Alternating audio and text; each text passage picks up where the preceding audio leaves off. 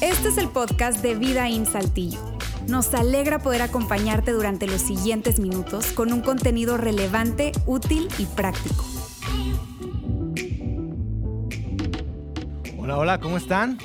Muy buenas tardes. Eh, no doy por hecho que me conocen. Mi nombre es Alejandro Fernández. Junto con mi esposa estamos liderando todos los jóvenes de aquí de la iglesia Vidaín.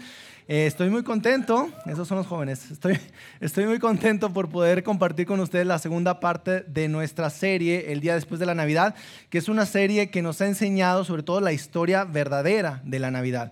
Y no sé si a ti te gustan las historias, a mí me encantan las historias, sobre todo creo que las historias las disfruto mucho en el cine, me encanta el cine, disfruto mucho el cine y ahorita en la temporada navideña es inevitable no ver mi pobre angelito. Esa historia me fascina ver cómo este, dejan solo a este niño en casa este, y me identifico mucho con él porque realmente a, mí me sucedió, a mí me pasó. Eh, yo soy de Sabinas, yo no soy de Castillo, yo soy de Sabinas y mis papás en una ocasión en familia eh, resulta que nos planeamos todo para irnos a una, a una presa, ¿sí? A la presa eh, Don Martín, recuerdo. Y eh, esa presa está, no sé, como de aquí a Monterrey. Y todos los preparativos, y me recuerdo yo cómo esa casa, ¿no? Corre y corre, y toda la familia y así. Y yo, por distraído, eh, resulta que se olvidan de mí. Y se van de la casa. Y a medio camino, fíjate, no fue ni saliendo, no fue, no, a medio camino, media hora llevaban de camino, se dieron cuenta que yo no estaba en el carro. Y yo como niño, yo creo que tendría ahí alrededor de unos 13 años, 14 años, y estaba así como, yo no estaba en Nueva York, ¿verdad? Entonces estaba en Sabinas, este, en mi casa, y me puse, me puse a ver una película mientras yo dije, se van a dar cuenta, es obvio, se van a dar cuenta, se tardaron más de lo que creí. Este, por algún momento pensé que me iban a dejar solo más, más tiempo y ya, ya resulta, llega mamá y me mi hijo y no sé qué y ya. Pero me, me logra identificar mucho con esa película, me encanta el cine y las historias. De hecho, disfruto mucho las historias que son reales, o sea, las historias que las pasan al cine, que son películas eh, basadas en hechos reales, son las que disfruto bastante. Y seguramente cuando eh, has estado viniendo aquí en Vida y utilizado mucho historias verdaderas a través de, de la Biblia y el nacimiento de Jesús es una de ellas, es una historia real, una historia que en verdad sucedió. Eh, no es así tal vez con algunos elementos que utilizamos en la Navidad, por ejemplo el árbol de Navidad. ¿Tú sabes de dónde salió esta tradición históricamente? ¿De dónde viene esa tradición del árbol navideño? Yo te voy a dar ese dato. Mira, resulta que el árbol de la Navidad, la historia, eh, es de un hombre llamado Bonifacio en, en, Alemania. Un hombre llamado Bonifacio en Alemania corta una parte de un árbol y le rinde tributo a Thor, el rey del trueno. Esa es la historia. Rinde tributo a Thor, le corta el pino y pone manzanas y velas como de una especie de decoración a ese pino. Eh, resulta que cuando Bonifacio se encuentra con el Evangelio y empieza a ser seguidor de Jesús, él sigue haciendo lo mismo, pero ahora para Dios. ¿Ok? Esa es, el primer, la, historia registrada del pino de Navidad. También este, está la historia de Papá Noel, ¿no? del famoso este, San Nicolás, este santo que históricamente se daba mucho a dar regalos a los niños y de ahí fue inspirada la historia pues, de, del hombre regordete y barbón que hoy conocemos. Fue hasta el siglo XX, ¿sí? Hasta el siglo XX, la Coca-Cola en 1931, la Coca-Cola hace toda una campaña publicitaria para decorar a nuestro San Nicolás y ponerle esa barbita blanca y ese trajecito rojo que hoy conocemos como Santa Claus. ¿Ok? Entonces esa es la historia. Pero así como hay historias registradas, también está la historia registrada del nacimiento de Jesús de la Navidad, de la primera Navidad registrada en la historia. Y si no estuviste aquí el domingo pasado, te invito por favor a que a través de las plataformas que tenemos para que tú puedas escuchar el podcast, vas a tener ahí toda la historia que se vio el domingo pasado, porque básicamente la historia fue la siguiente. Mira, yo lo voy a dar rapidito así para darte un pequeño resumen, pero mira, el ángel Gabriel, tú sabes, el ángel Gabriel se le apareció a María y dijo, saludos, mujer favorecida, el Señor está contigo. Confusa y perturbada María trató de pensar lo que el ángel quería decir, pero después el ángel le dice, no tengas miedo María, porque has hallado el favor de Dios. concebirás y darás a luz un hijo y le pondrás por nombre Jesús. Y termina diciendo, Él será muy grande y lo llamarán Hijo del Altísimo. El Señor Dios le dará el trono, le dará el trono y reinará para siempre Y termina diciendo, su reino no tendrá fin. Su reino no tendrá fin. Y por una eh, ocasión confusa ahí entre unos sabios del oriente que ya hoy en, día les llamamos reyes magos, que ni eran reyes ni eran magos, pero bueno, este es parte de la mercadotecnia, este, resulta que Herodes, el rey actual en esa época, se entera del nacimiento de un rey. Entonces, Herodes, con ese gran ego que lo sostenía, se pone eh, algo, algo confundido y tal vez algo temeroso. Tal vez fue la primera vez en donde su reinado se veía como amenazado por otro rey, por la llegada de otro rey. Eh, y Herodes lo que hace este, en una rabieta, pues manda matar y hace un genocidio de muchos, muchos niños que se estaban naciendo en esa época, en ese, en ese momento. Eh, y entonces yo cuando leo esta historia, la historia real del nacimiento de Jesús, yo digo, wow, la mercadotecnia hizo un muy buen trabajo. Realmente no era una noche de paz. Realmente no era una noche de paz, era más como un caos, era más como, o sea, un hombre, un rey llamado Herodes, haciendo todo eso que hizo, wow, no manches. Y entonces yo empiezo a, indagar, a indagar, y hoy conocemos la verdadera historia de la Navidad. Pero seguramente si tú hubieses sido el rey eh, en ese momento, lo que más te quedó en la cabeza fue, y su reino no tendrá fin. Y su reino no tendrá fin. Entonces yo creo que en ese momento Herodes pues hizo todo eso, ¿no? Porque su reino no tendrá fin. Ahora, no sé si tú te parezcas un poco como yo, pero yo me identifico mucho con Herodes. Yo en un momento de mi vida, siendo soltero, en un momento de mi vida, siendo soltero, trabajando, recibiendo aguinaldos, no, bueno, o sea, yo me creía el rey. Yo me creía el rey. Yo decía, ¿qué onda? ¿Dónde vamos? ¿Qué hacemos? ¿Qué compramos? Uno se empieza a creer el rey. ¿Sí? Y de hecho, Hoy en día cantamos, cantamos de eso, ¿sí o no? Pásame el sombrero, cantamos de eso, porque hoy nosotros nos creemos el rey y tenemos canciones que hablan de eso, con dinero y sin dinero, ¿cierto? Hago siempre lo que quiero y mi palabra es la ley. Y tenemos canciones que hablan de que nosotros somos el rey. Yo soy el rey de mi vida, yo hago lo que quiero, cuando quiero, con dinero, sin dinero. Mi palabra es la ley. Yo soy el rey. Dios no.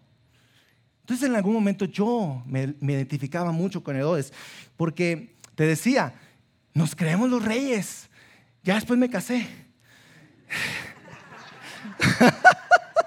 ya después me casé y ya cuando uno se casa, pues este, las cosas cambian, ¿verdad? Sobre todo aquí los que están casados me han de entender. Este, pero las cosas cambian cuando uno se casa, ya uno no es el rey, sí, ya uno tiene que compartir su reinado. Este, ya somos, mi esposa y yo somos los reyes, sí, hay que verlo así porque ya somos uno. Entonces, este, somos los reyes y, y esto del rey, de verdad, de verdad que no lo creemos. Nos creemos los reyes, nos creemos los reyes. Y yo en ese momento me identifico mucho con, Herodes, porque seguramente Herodes, al escuchar esa frase, y su reino no tendrá fin, él tal vez dijo, oye, espérame, espérame, espérame, es que yo soy el rey de los judíos, yo, yo, soy el rey de ellos, y, me dices que hay alguien más que viene, ahora yo, yo, no, no, no, o sea, mira, yo no es que esté en contra de, la religión judía y todo esta, eh, esto que hacen los judíos, de hecho, no sé, o sea, pero pero ya postrarme, someterme a un rey nuevo, someterme a un rey nuevo, obedecer a un nuevo rey, o sea, postrarme a un nuevo rey, adorar a un nuevo rey, oye, esas son palabras mayores. Esas sí son palabras mayores para mí que soy rey. Yo no me voy a postrar, yo no voy a adorar. Es mi voluntad ahora, es mi reinado, yo soy el rey. Y por eso el subtítulo de esta segunda parte del mensaje es reinados en conflicto. Reinados en conflicto. Porque seguramente Herodes fue el primero que se dio cuenta que había dos reinados ahora. Y fue en ese momento en donde el cielo había bajado a la tierra en forma de un rey haciendo una invitación, haciendo una invitación abierta a todo aquel que desee entrar y participar en el reino. Pero el día después de la Navidad fue Herodes, seguramente, fue el primero que se enteró que ahora ya no existía solamente el rey de Alejandro Fernández, ni el, rey, ni el reino de Arturo, ni el reino de Francisco, ni el reino de... Ahora estaba el reino de Dios. Y ahí es cuando se pone algo de tensión en nuestras vidas. Porque yo veo cómo hay dos reinos, el reino de Dios y el reino de Herodes en aquel, en aquel entonces. Y déjame contarte un poco más acerca de mí. Yo, eh, yo no soy de aquí de Saltillo, te decía, soy de Sabinas, y allá eh, mis papás me, metieron a un colegio católico, y ahí fue donde empecé a conocer más acerca de la fe. Este, y yo, de alguna manera, yo interpreté lo siguiente, eh, Dios, el reino, ok, pero yo veía estos dos extremos o, declaraciones, que era uno, uno entra tal vez al cielo, por eh, una fe y otro entra tal vez al cielo por obras, y es fe o es obras, ya no entiendo. Ahora yo entiendo que eso puede causar algo de tensión para ti, sobre todo si vienes de un contexto católico, de un contexto cristiano o protestante. Pero de ese tema ahorita, en este momento, no lo vamos a tocar así tal cual. Yo quiero tocar el tema de cómo experimentar el reino de Dios aquí en la tierra, en tu vida y en mi vida. ¿cómo lo podremos experimentar el reino de Dios en tu vida y en mi vida? Porque hasta ese momento, yo de niño, yo interpretaba, pues yo quiero entrar. Digo, sea lo que sea, yo quiero entrar a ese reino. ¿Sí? Porque pues yo sé que esta vida es limitada, este, mañana tal vez, hoy esté aquí, mañana tal vez no, pero yo quiero entrar, yo quiero entrar. Es lo único que sé, yo quiero entrar. Pero cuando empecé a, a conocer un poco más, me di cuenta que no se trataba únicamente de entrar, se trataba de participar, de entrar, participar. Y van de la mano. De hecho, convenientemente, yo de joven quería apartarlo. Yo decía, yo creo, pero participar, eso ya es otra cosa. Te voy a cambiar los nombres. Yo creo, yo creo en Dios, sí. Yo creo en Jesús. Pero ser seguidor de Él, ah, obedecerlo a Él, eh, seguir lo que Él nos ha mandado hacer, eso ya no va conmigo. Yo prefiero nada más posicionarme en la parte de creer. Yo creo. Pero ya el participar en el reino, ya el seguir a Jesús, eso se, ve complicado. Eso se ve complicado. Y Jesús me encanta porque no, no, nos da una explicación completa de lo que es su reino. Y en una ocasión él estaba platicando con personas, hablando acerca del reino de Dios, y él utiliza una parábola, una historia que ejemplificaba algo. Y Jesús utiliza una parábola magistral, y esta parábola la voy a poner ahí en pantallas para que juntos la podamos ver. Dice, un hombre, esto es Jesús hablando, un hombre preparó una gran fiesta y envió muchas invitaciones. Cuando el banquete estuvo listo, envió a su sirviente a decirles a los invitados, vengan, el banquete está preparado. Pero todos comenzaron a poner excusas todos comenzaron a poner excusas. Uno dijo, acabo de comprar un campo y debo ir a inspeccionarlo. Termina muy, muy políticamente, por favor, discúlpame. Pero yo acabo de comprar un campo, estoy ocupado, mira, tengo trabajo y, hoy, hoy en día esto de Dios, de seguirlo, no es lo mío, ¿sabes? Estoy ocupado ahorita. Otro dice, acabo de comprar cinco yuntas de bueyes. ¿Sabes? Tengo mis inversiones. Acabo de comprar dos casitas que las estoy manteniendo y estamos en mantenimiento y estoy en mis inversiones. Ahorita estoy ocupado, Alex. Ahorita no tengo tiempo. Ahorita estoy ocupado. Quiero ir a probarlas. Por favor, discúlpame. Dice otro, acabo de casarme. Así que no puedo ir. Ahí con la pena. Pero ya me casé con mi esposa y tú sabes, la vida cambia, ¿sí? Los niños llegan, la familia, estoy ocupado, no puedo ir. Ahí discúlpame con el rey, en otra ocasión será. Y al parecer, tal vez parezca legítimo para nosotros, pero esas excusas, yo las, yo las leo y se parecen al Alex de hace 15 años. Ese Alex que ponía excusas para no acercarse a Dios. Ponía excusas.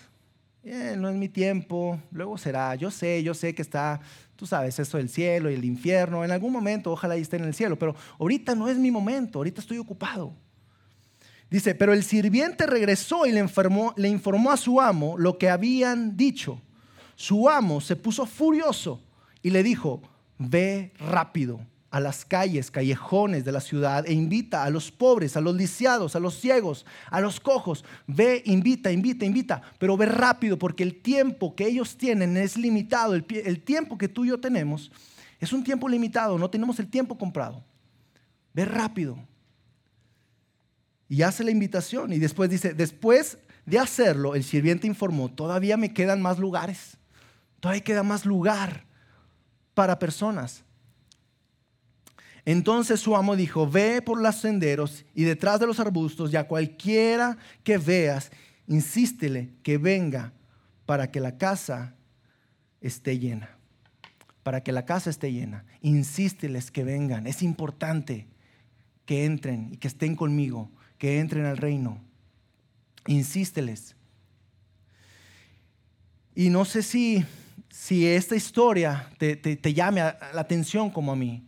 Porque te digo, nos creemos los reyes y tenemos nuestro reinado y tenemos esta ilusión de que nosotros somos los dueños de nuestra vida, tenemos el control, tenemos la sartén por el mango, nosotros somos.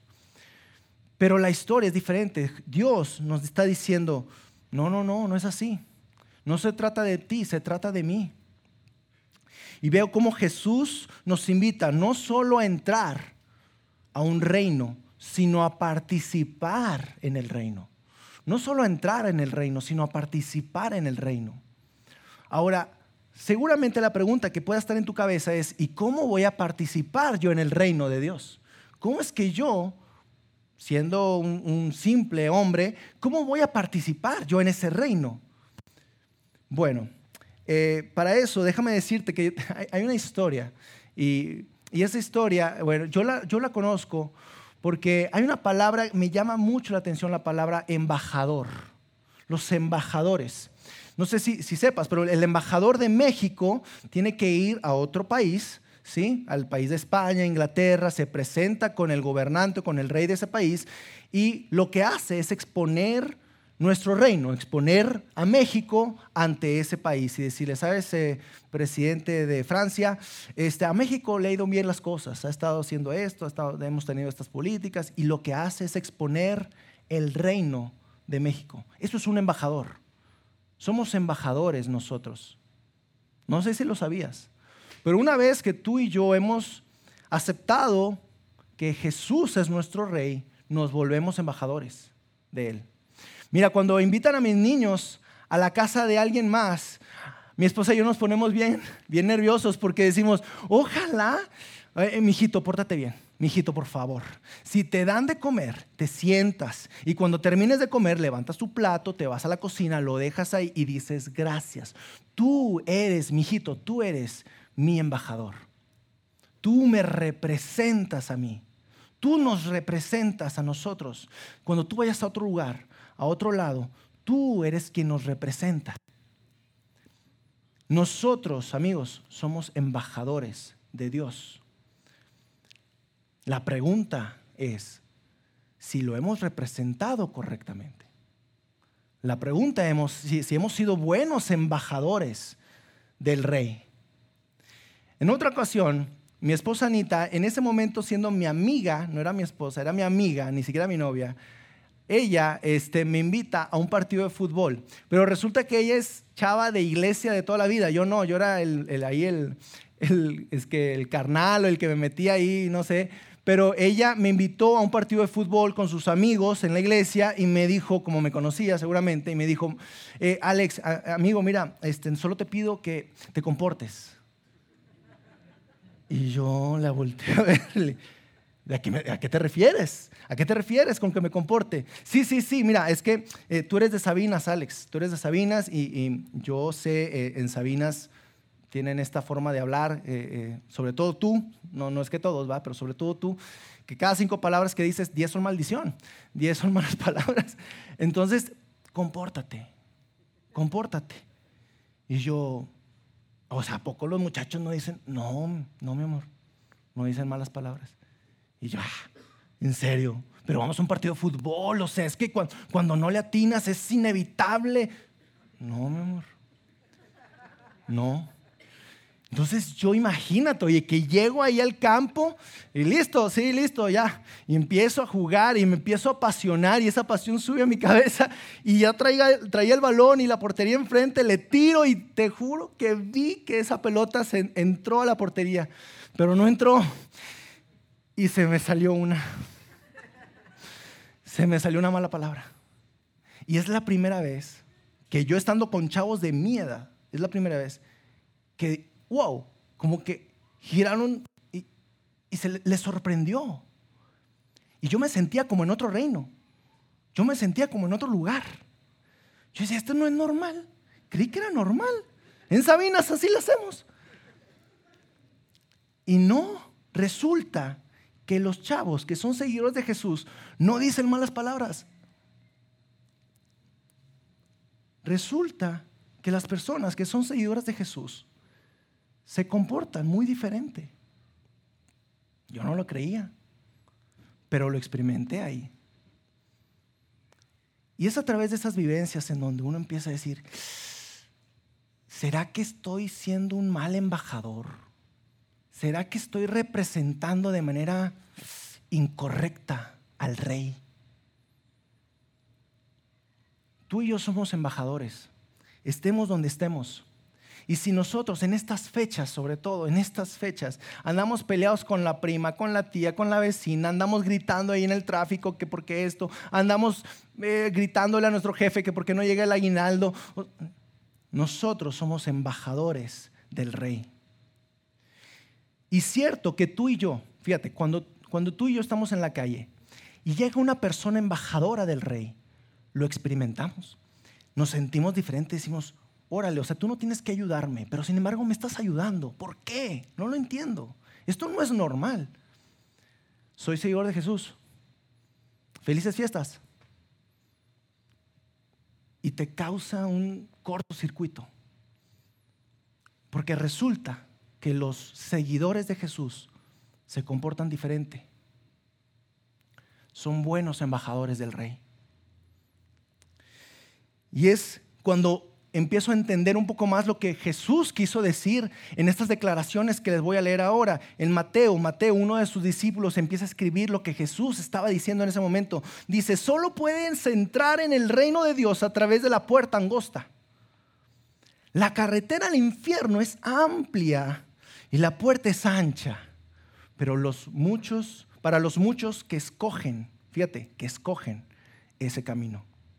Sin embargo, la puerta de acceso a la vida es muy angosta y el camino es difícil. Claro que va a ser difícil. Oye, dominar mi lengua, dominar mi carácter, dominar mi comportamiento, el no decirle las verdades a alguien que se las quiero decir. Claro que va a ser difícil. ¿Cómo no va a ser difícil? Y son solo unos pocos los que alguna vez lo encuentran. Y sigue diciendo, no todo el que me llama Señor, Señor entrará al reino de los cielos solo entrarán aquellos que verdaderamente hacen la voluntad de mi Padre que está en el cielo. ¿Que no era nada más de creer? A ver, a ver, a ver, ¿que no era tan fácil únicamente, este, tú sabes, la fe, creer y listo? Sí, amigos, pero la fe le siguen las obras. Hay una parte en la Biblia que dice, la fe sin obras es una fe muerta. La fe le siguen las obras. Y cierto que tú y yo estamos cansados de personas que dicen creer en Dios, tú sabes, esos golpes de pecho, pero afuera se comportan como si no lo conocieran. La fe le sigue las obras. Nuestro comportamiento es lo que va a determinar realmente si creemos o no. Se refleja, es fácil de verlo. Fíjate, hay una historia que, yo quiero ejemplificar para lo que siguiente que quiero explicar. Mira, mi esposa y yo, siendo nuestro reinado, ¿cierto? Ya después llegan los hijos y eso se vuelve un, un, caos, pero mi esposa y yo aún tenemos nuestro reinado, nuestro pequeño reinado, en nuestra recámara. Es lo único que pudimos conservar de la casa como nuestro reinado. Este, y nos encanta nuestra recámara, nos encanta sobre todo ver películas ahí, nos la pasamos muy padre. De hecho, nos, nos gusta mucho que los niños de tanto en tanto estén viendo películas junto con nosotros en la recámara. Y estamos viendo la tele y estamos en la recámara, pero en la recámara hay normas, hay reglas que se tienen que seguir. Y mi hijo Leonardo, yo tengo dos hijos, Leonardo y Ariana, mi hijo Leonardo en ocasiones no se comporta como debería de comportarse. Mi hijo Leonardo a mí me, frustra mucho cuando alguien está comiendo en la cama, sobre todo galletas y que se caen las migajas y todo en la colcha. No, no, no, no, no.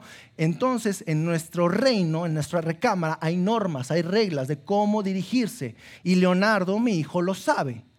Sin embargo, Leonardo en ocasiones no se comporta como debería comportarse. Y cuando sucede eso, va afuera. Muchachito, usted no entiende que aquí se tiene que comportar como el rey está demandando. Así es que Leonardo, fuera de la recámara. No, papá, fuera de la recámara. No, ya no, pues fuera de la recámara. Y lo saco. Mi amor, te estás... No, no, no, es que él tiene que entender. Y lo saco. Se va de la recámara, está llorando, haciendo su trato ahí arriba, rebaja y toca la puerta y abro la puerta. Y le digo, ¿qué pasó, mijito? ¿Qué pasó? ¿Ya puedo entrar? Pero así, ¿ya puedo entrar? Y le digo, no. ¿Por qué no? Ya no estoy comiendo arriba de la cama, ¿ya puedo entrar? Con esa altanería, con ese, con ese ego, con ese, con e-, ¿ya puedo entrar? Le digo, no puedes entrar. ¿Pero por qué no? Porque no has aprendido. No veo tu actitud, no veo una actitud de arrepentimiento. No puedes entrar, tienes que aprender. Tú tienes que entrar humilde, reconociendo tu falla. Por eso es que entiendo la parte en donde Mateo escribe en 4:17, Jesús dice, Jesús, arrepiéntanse de sus pecados y vuelvan a Dios, porque el reino del cielo está cerca. El reino del cielo está cerca. Yo me he acercado a ustedes, pero amigos, por favor, arrepiéntanse. Una actitud de arrepentimiento, un corazón verdaderamente entregado a Dios. No con esa altanería, con ese ego, yo soy el rey y voy a mezclar los reinados. No, no, no. Hay rey, tu reino y, el reino de Dios está en conflicto. Está en conflicto. El reino que yo quiero mandar. Son mis reglas, son mis decisiones, son mis cosas. A Dios luego lo agarro, pero son mis cosas. Eso es, está en conflicto con lo que Dios está diciendo. ¿Y por qué, por qué nosotros entendemos o decimos que, que esto del que el reino de Dios se haya acercado son buenas noticias? ¿Has escuchado? Son las buenas nuevas, son las buenas noticias. ¿Por qué? ¿Por qué? porque nosotros estábamos ciegos, estábamos en una oscuridad. En Colosenses, Pablo lo escribe, le manda una carta a, la iglesia de, de, Colosenses y les manda esa carta, les dice, pues Él, ¿quién Él? Dios, el mismo. Él nos rescató del reino de la oscuridad y nos trasladó al reino de su Hijo amado, quien compró nuestra libertad y perdonó nuestros pecados. Eso es gracia, amigos.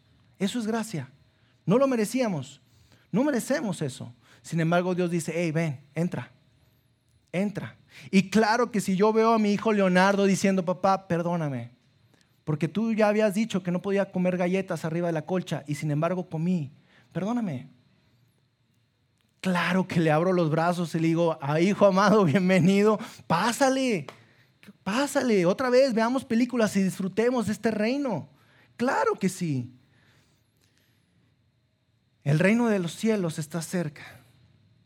Debemos de ser buenos embajadores.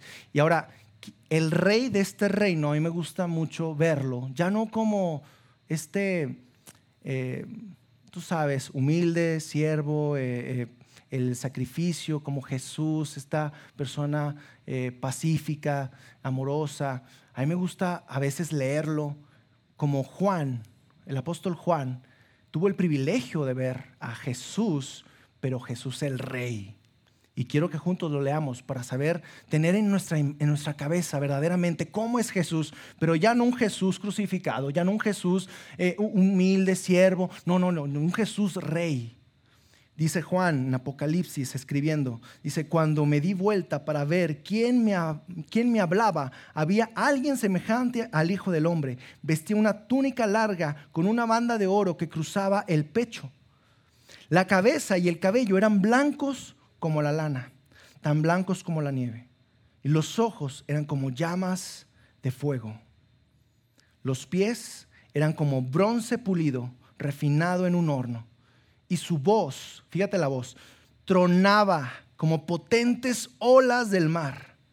Y la cara era semejante al sol que brillaba en todo su esplendor. Cuando lo vi, caí a sus pies como muerto, claro. Pero él puso la mano derecha sobre mí y me dijo, no tengas miedo. Yo soy el primero y el último. Yo soy el que vive. Estuve muerto, pero mira, Ahora estoy vivo por siempre y para siempre. Tengo en mi poder las llaves de la muerte y de la tumba. Escribe lo que has visto, tanto las cosas que suceden ahora como las que van a suceder. Ese es nuestro rey. Ese es nuestro rey. Un rostro tan brillante, una túnica blanca, una voz que resuena como las olas. Ese es nuestro rey. La pregunta, amigos, con lo que voy a terminar es, ¿quién es tu rey? Yo sé que hay personas aquí que tal vez aún no lo han declarado como su rey. Por eso te hago esta pregunta, ¿quién es tu rey? ¿Quién es tu rey? Hay dos reinados y están en conflicto. Y la otra pregunta, y eso es para los seguidores de Jesús, ¿eres un buen embajador del rey? ¿Somos buenos embajadores del rey? representamos verdaderamente a nuestro rey como quisiera que lo representáramos? ¿O nos andamos peleando con la tía? ¿O nos andamos peleando con la mamá, con el papá? Con, Somos buenos embajadores de Él. Oramos. Señor, te damos gracias, Padre. Gracias, gracias, porque es a través de este tipo de mensajes, Señor, que recordamos que eres el Rey recordamos que eres un rey increíble. Y yo pido, Señor, para que cada uno de mis amigos aquí pueda pensar si verdaderamente tú eres su rey.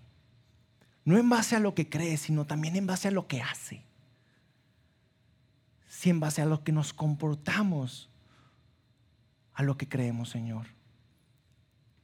Yo pido para que cada persona aquí abra su corazón y para que tú entres en su corazón y te vuelvas su Señor y Salvador, su Rey.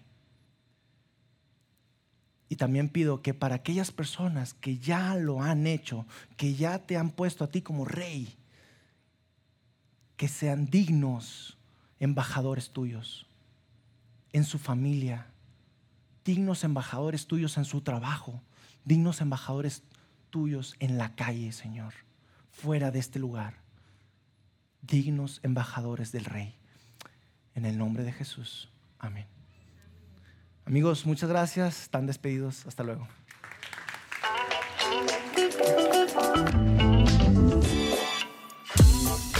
Sigue conectado a los contenidos de Vida en Saltillo a través de nuestro sitio web y de las redes sociales.